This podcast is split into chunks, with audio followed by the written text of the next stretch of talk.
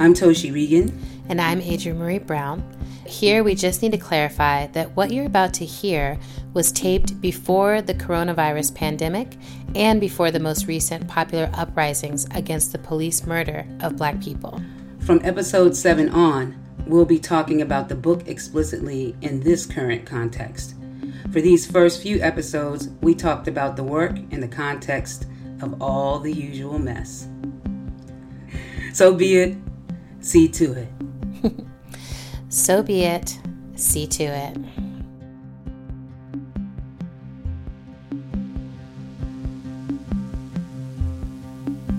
All that you touch, you change. All that you change changes you. The only lasting truth is change. God is change. Hello, we are back. This is the Parables Podcast with Adrienne Maree Brown and Toshi Reagon. Hey, hey. Hey, hey. And we are um, at chapter four. Chapter four. Toshi, can you tell us how we start? Yes, chapter 4. Well, actually, we enter 2025 between chapter true. three and chapter four. So I can read this section. Intelligence is ongoing individual adaptability. Adaptations that an intelligent species may make in a single generation, other species make over many generations of selective breeding and selective dying. Yet, intelligence is demanding. If it is misdirected by accident or by intent, it can foster its own orgies of breeding and dying. Earthseed, the Books of the Living. You know, after like um going to visit Octavia Butler's papers Yeah. at the Huntington Library, um, it really made me understand a little bit more the depths of this work Yeah. and how much um, exploration and detail she, you know, investigated and mined Yeah. to, you know, to tell such an epic story Yeah. on so many levels. Yeah. You know, because you really can just be reading these and like And- she yeah, she built and built and built and built. she really did. world. She really did. Will you read us this Earthseed verse, Toshi? Yes. A victim of God may, through learning adaptation, become a partner of God. A victim of God may, through forethought and planning, become a shaper of God. Or a victim of God may, through short sightedness and fear, remain God's victim, God's plaything, God's prey. Ooh. Earthseed, the books of the living, and we are now Saturday, February 1st, 2025. Yeah, and you know, I feel like maybe there needs to be a trigger warning for this whole podcast. like um cuz every single episode is pretty daunting, Yeah. but in particular this one is going to be a hard chapter. Um so yeah, here we go. So can you tell us about what we're about to what happens here? What happens in chapter 4? Well, the first thing that happens is um, is fire. There's a fire. There's a fire inside the wall. Yeah, which Eh. we've been expecting some fire. Yeah. Yeah. And it's really interesting now that we're in- dealing with fires all the time. Yes. So, you know, they have a, a, a pretty serious practice around fire um, because they don't have the uh, fire trucks coming to the rescue. Yeah. Um, so to put out a fire, or if they do come, um, it's very expensive. They have to pay for it. That's right. So um, their practice is very, very, very, very, very, very deep. And um, they have a bell, and everybody has assignments and know what they're supposed to do.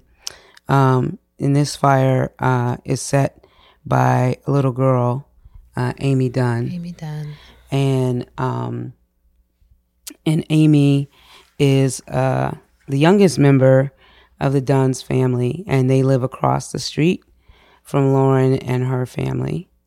Uh, the fire was in the garage; it's gone, and uh, young Amy, who is is neglected, and nobody really in the um, the Dunn family likes her because she is the result of her mother, Tracy, being raped um, at the age of 13 Yeah. by her uncle, Yep. Derek. Derek.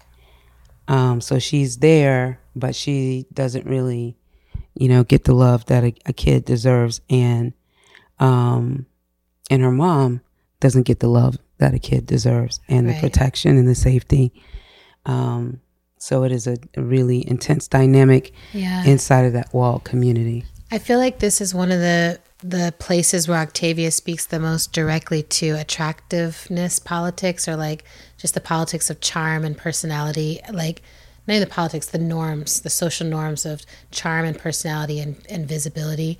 Because it's like Tracy is seen as this sort of dull, homely person and you know, Amy is this sort of throwaway child, but Derek is like this gregarious, blonde, handsome, charming person that people really are drawn to and like. And that because of some of those qualities that they have, people overlook what's happened to these girls, um, these children, and what is happening to these children. And I feel like she doesn't dive into it too much, but it feels really important to me to notice because I feel like in each of her stories, she talks a little bit about what what attraction does and doesn't do um, in building community and building safety or seeing like where safety gets overlooked. And you know, her brother is charming.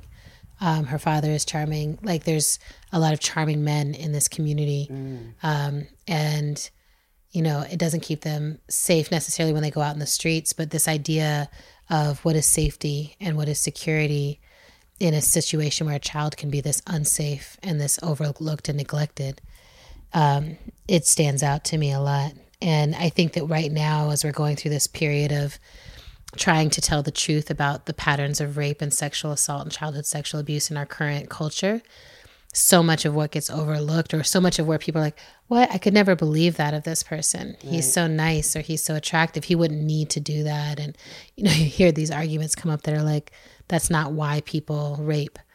You know, people rape for power and not for pleasure.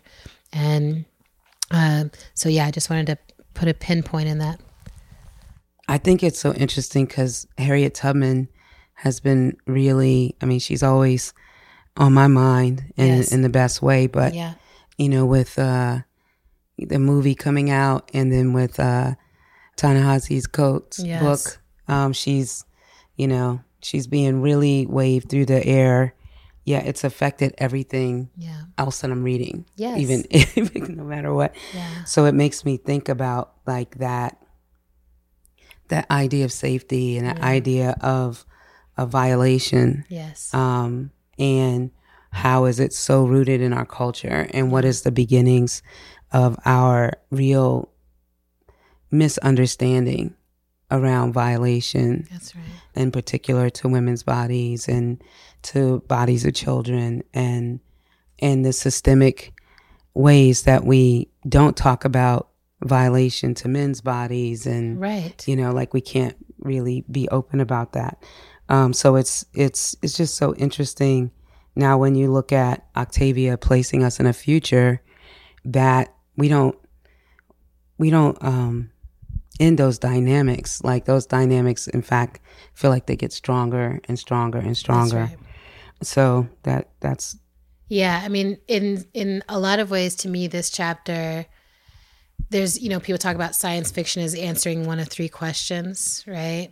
Um, and it, this one is that if this goes on, right? Like if we do not intervene on this and it continues, then this is where we end up. yeah So what else happens here?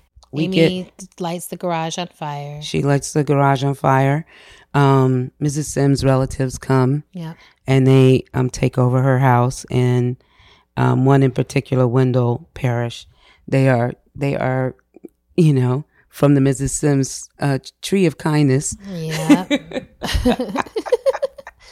they think everybody stole something. They they mad at everybody. Yeah, um stingy. they yeah. And then um they go they go to practice um shooting. Yes, uh, and this is a you know range practice. range practice. And they it's a big group of people. And um this is like a situation where they're you know, it feels like they travel a distance Yeah. to get someplace where they can shoot safely Yeah. so that they don't don't hurt anyone and don't attract anything. and don't attract anything. But Mhm. it also um it, it it doesn't really work out. Mhm. Like, you know, I think they learn that this is like the end of where it felt like they had done that before. That's right. And when they did it before, like it worked out. But this time they're kind of surrounded by, you know, multiple situations that um, trigger like unease in the group. And um, especially where it comes to dogs and animals. yeah. And in this chapter, Lauren is trying to see like how, sh- what she can withstand. That's right. What what she can stand with her withstand with her hyper empathy. Like, So while she causes harm. yeah, if, If she, she has to shoot somebody, Yeah. what could she do it? You know, um, and so she kind of practices on like small animals to see what that would be like, and and she gets through it. Just it's like kind of a cloud Yeah. feeling, you know, something like that. But uh, later on, it just becomes a, a really rough situation Yeah. and um and as they're trying to uh get back you know they have to deal with some dogs and that is where she really first feels her big impact of something dying That's right. and so that's a, a pretty significant moment for her Um, I also think this piece I was just writing, jotting down a question, but we get introduced to Richard Moss, um, who is many, many things. Um, and, um, but one of them is, you know, he strikes me as kind of the Hotep presence in the book. Um, she doesn't know, use the word hotep she but doesn't. she's like she doesn't. But she says he's like the combination of the Old Testament and like West African religion and that kind of po- hodgepodging together. Like I can have all the women, and everyone kind of worships at me. Um, so. I, I just want to name that that's part of the group that they're rolling to this with and starting Yeah. to pay attention to and she's starting to pay attention to like who has what belief systems what do we believe um, but i think there's there's a piece around safety that i want to name in here which is like i think that people are able to get away with that like oh i'll just make everybody part of my harem a part of my you know my little grouping my i'll create my own religion to create a space for my own safety. I think it's still a function of the safety and protection. Um, and that that piece to me always stood out that i'm like oh and then there's families like that where you're just like i know this stuff ain't right. Um, and um, and there's a lot of horrific behavior and they're not even trying to act accountable to an existing church no they they not at all. And, also- you know the giving polygamy a bad name you know like Yeah. because i think that like po- you know i think polyamory you know there's so many places in octavia's work both here and in lilith's brood and other places where she talks about polyamory and like multiple loves and and structures of love. And i think she sets up against these these methods where it's like patriarchal authoritarian um, situations in which you're getting to access some kind of safety in exchange for being one of many women that belong to someone. Mm. Mhm. Um, so I would love to hear you speak a little bit here about practice because this piece around like the practices that they're in around these children, because we also learned that her stepmom is a teacher here and is going to take um, this little child on as someone that she's going to teach. And so it's like, oh, she's in a practice of learning and teaching, that she supports Cory sometimes as a learner and a teacher. She's in a practice of going to learn how to shoot stuff.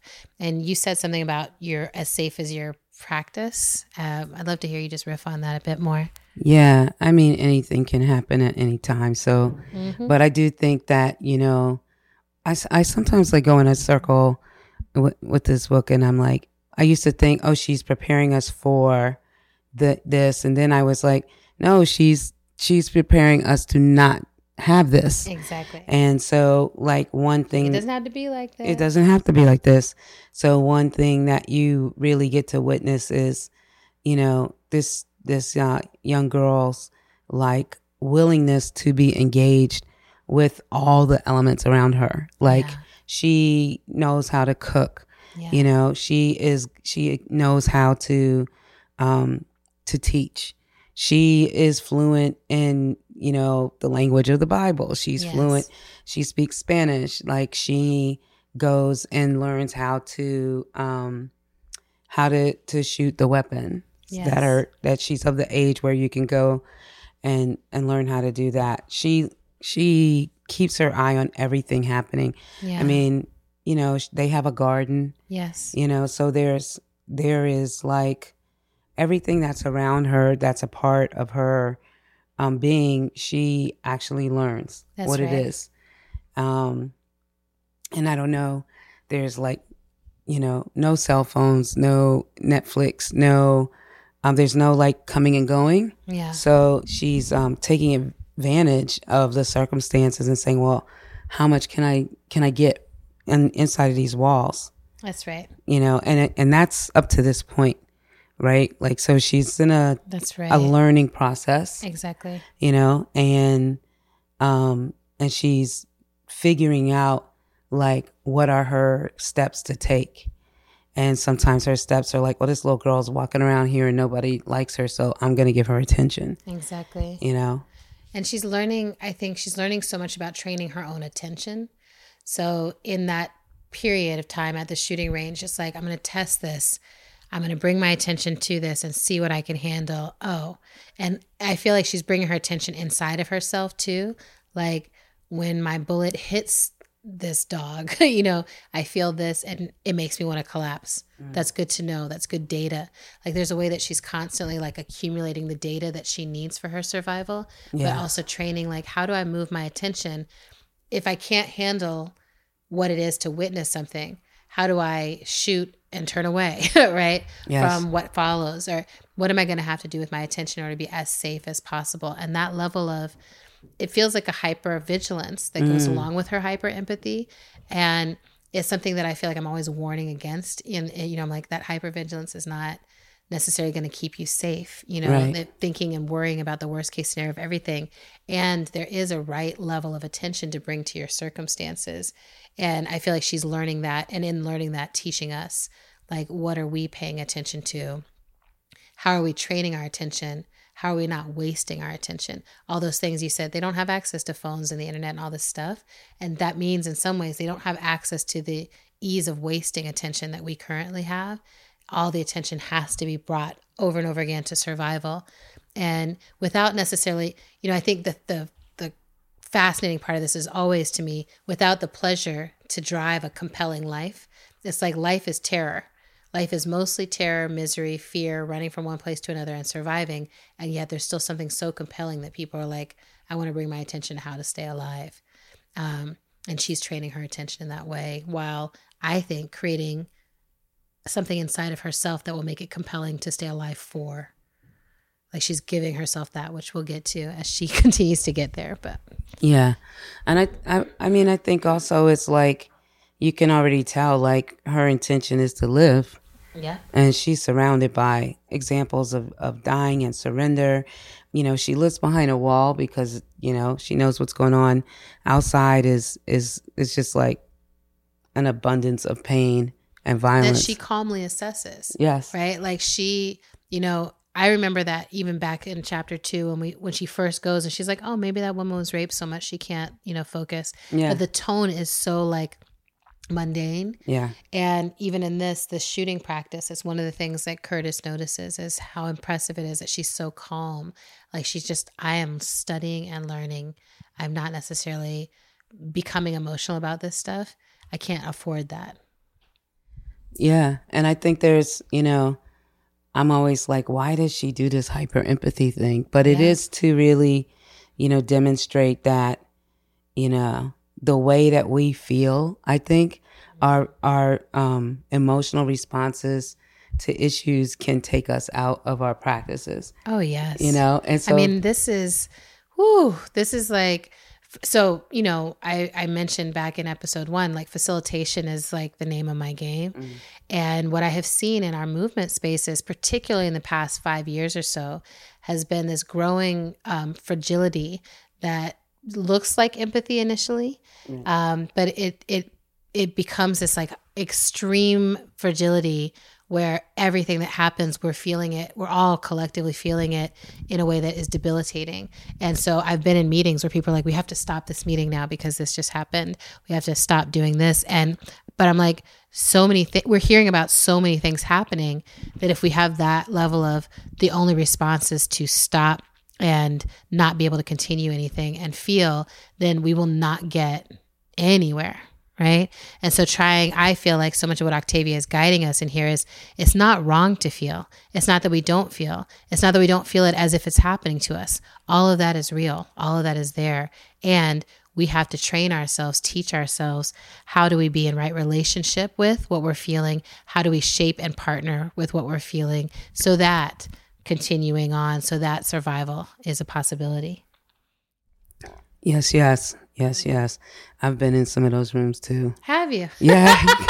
yeah, I have. It's deep. It's so it's so hard because I'm like, you know, I sometimes in those rooms will feel like I am I'm walking my own line, right? Yeah. Like I've been in rooms. I remember being in a room where I was facilitating a mostly white group of people when the ruling came down and found Philando Castile's murder, and I felt like, oh, this room is not feeling it enough. Mm. Right? Like it sh- we need more time than this room wants to give to it. And then being in other rooms where other stuff happened where I was like and now we are we are giving it so much that we are no longer being accountable to the movement that is trying to stop this thing from being possible anymore mm-hmm. right and that to me feels like a crucial distinction that it's not oh we just go on about life towards any goal right but it is important that i'm like if we are on a path that is about liberation it's really important that we continue walking that path and that we figure out how to alchemize these harmful things that happen into fuel and into lesson that help us figure out how to keep continue moving towards that liberation and I feel like that's the devastating, heartbreaking part. Like, I'm not sure how we do it all the time. I know that there's some balance between the stopping and feeling, mm-hmm. learning what it is to feel. I mean, for me, I, this is the main reason I use my altar work is I come back to my altar and I sit and you know, it's my version of handing it over to something larger than myself. But I'm like, I'm going to feel this and take time for it, but I'm going to do it in a sacred, ritualized way, not just anytime, any place, because anytime, any place is not necessarily a safe place to be feeling all the emotions. That is so powerful and helpful. One thing about doing the opera is, you know, trying in these like our right now bodies yeah. to manifest what it would feel like to be constantly inside of a wall, constantly yeah. with the same people, and constantly like trying to protect yourself yeah. and have vigilance against a force that's like slowly, you know, poking holes in that's your, right. um, you know, and then the contrast with, well, what how do you um, sleep outdoors all the time right. and walk right. and you know um, have a consciousness around water where you don't know when you'll see when any yeah water, where you have the next store where you have the next have anything or not yeah. yeah so it's it's a it's a challenge to really embody um, that level of tension and stress um, especially when we're just getting woke yeah. to like actually, you know, having to battle for your life all the time deserves some attention and release, you know, because I think about my parents in the civil rights movement, mm. and I don't mm. know if they had like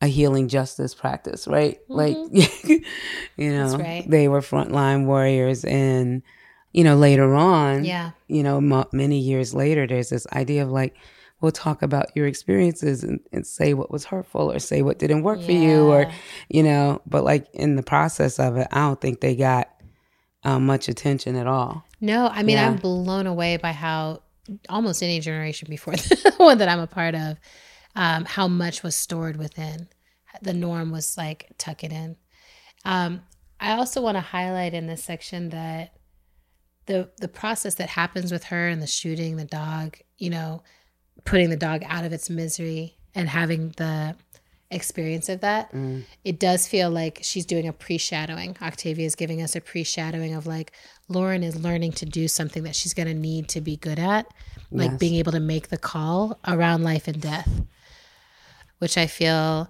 is maybe at least on par with any other survival skill is being able to make that determination in real time about the value of your own life, the value of the lives around you.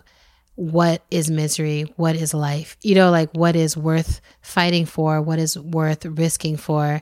And this is the beginning of this in Lauren, that we see this in Lauren of like, oh, I've got to know that dog is in misery. I'm going to put it out of its misery. It's not kinder to leave it there to slowly die in pain. And how that too, that kind of awareness and reckoning is also a skill set and a necessary leadership quality in this context. Yeah. Yeah.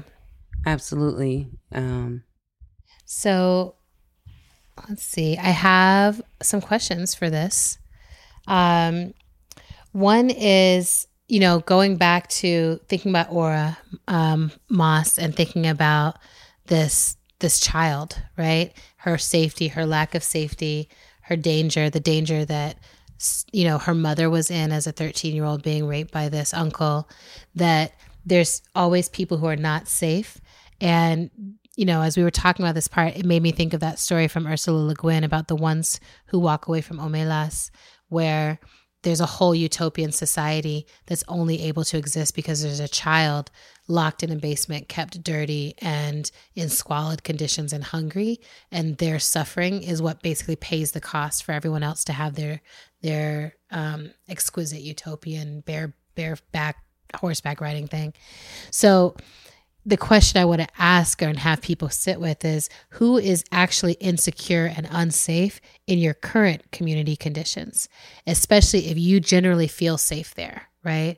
So if you're like, I'm, you know, like right now, I'm sitting in my home, I'm not cowering in my home, I don't have all the curtains pulled because I don't feel safe for people to like look in or see me, you know, um, I feel like I can walk out of this home and walk to my car and I would be relatively safe in that journey, relatively but safe, right?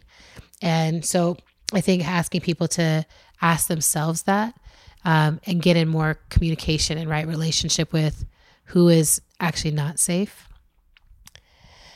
There's a question I have that sparks from that Richard Moss piece, which is, you know, who are the potentially false prophets or the misguiding, misleading beliefs that are proliferating in our communities?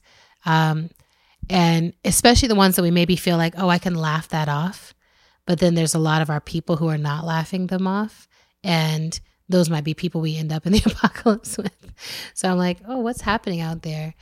You know, the conspiracy theories, the Umars, whatever it is, right? And then, um, ooh, this is a good one that's coming in from Kat. What is dominance that's masquerading as righteousness? In our communities right now. Where is that showing up? Oof. Yep. yeah. Yep. Um, and then the last question I think out of this gun practice is what are you prepared to do for your safety? And what are the ways in, in real time, current time, that you can test and assess for that in your current circumstances? That's really good. Thank you. Yeah. Um, so that is our chapter four. As she says at the end, pow. Pow. There's a new world coming. Everything gonna be turning over. Everything gonna be turning over. Where you gonna be standing when it comes? There's a new world coming. Everything gonna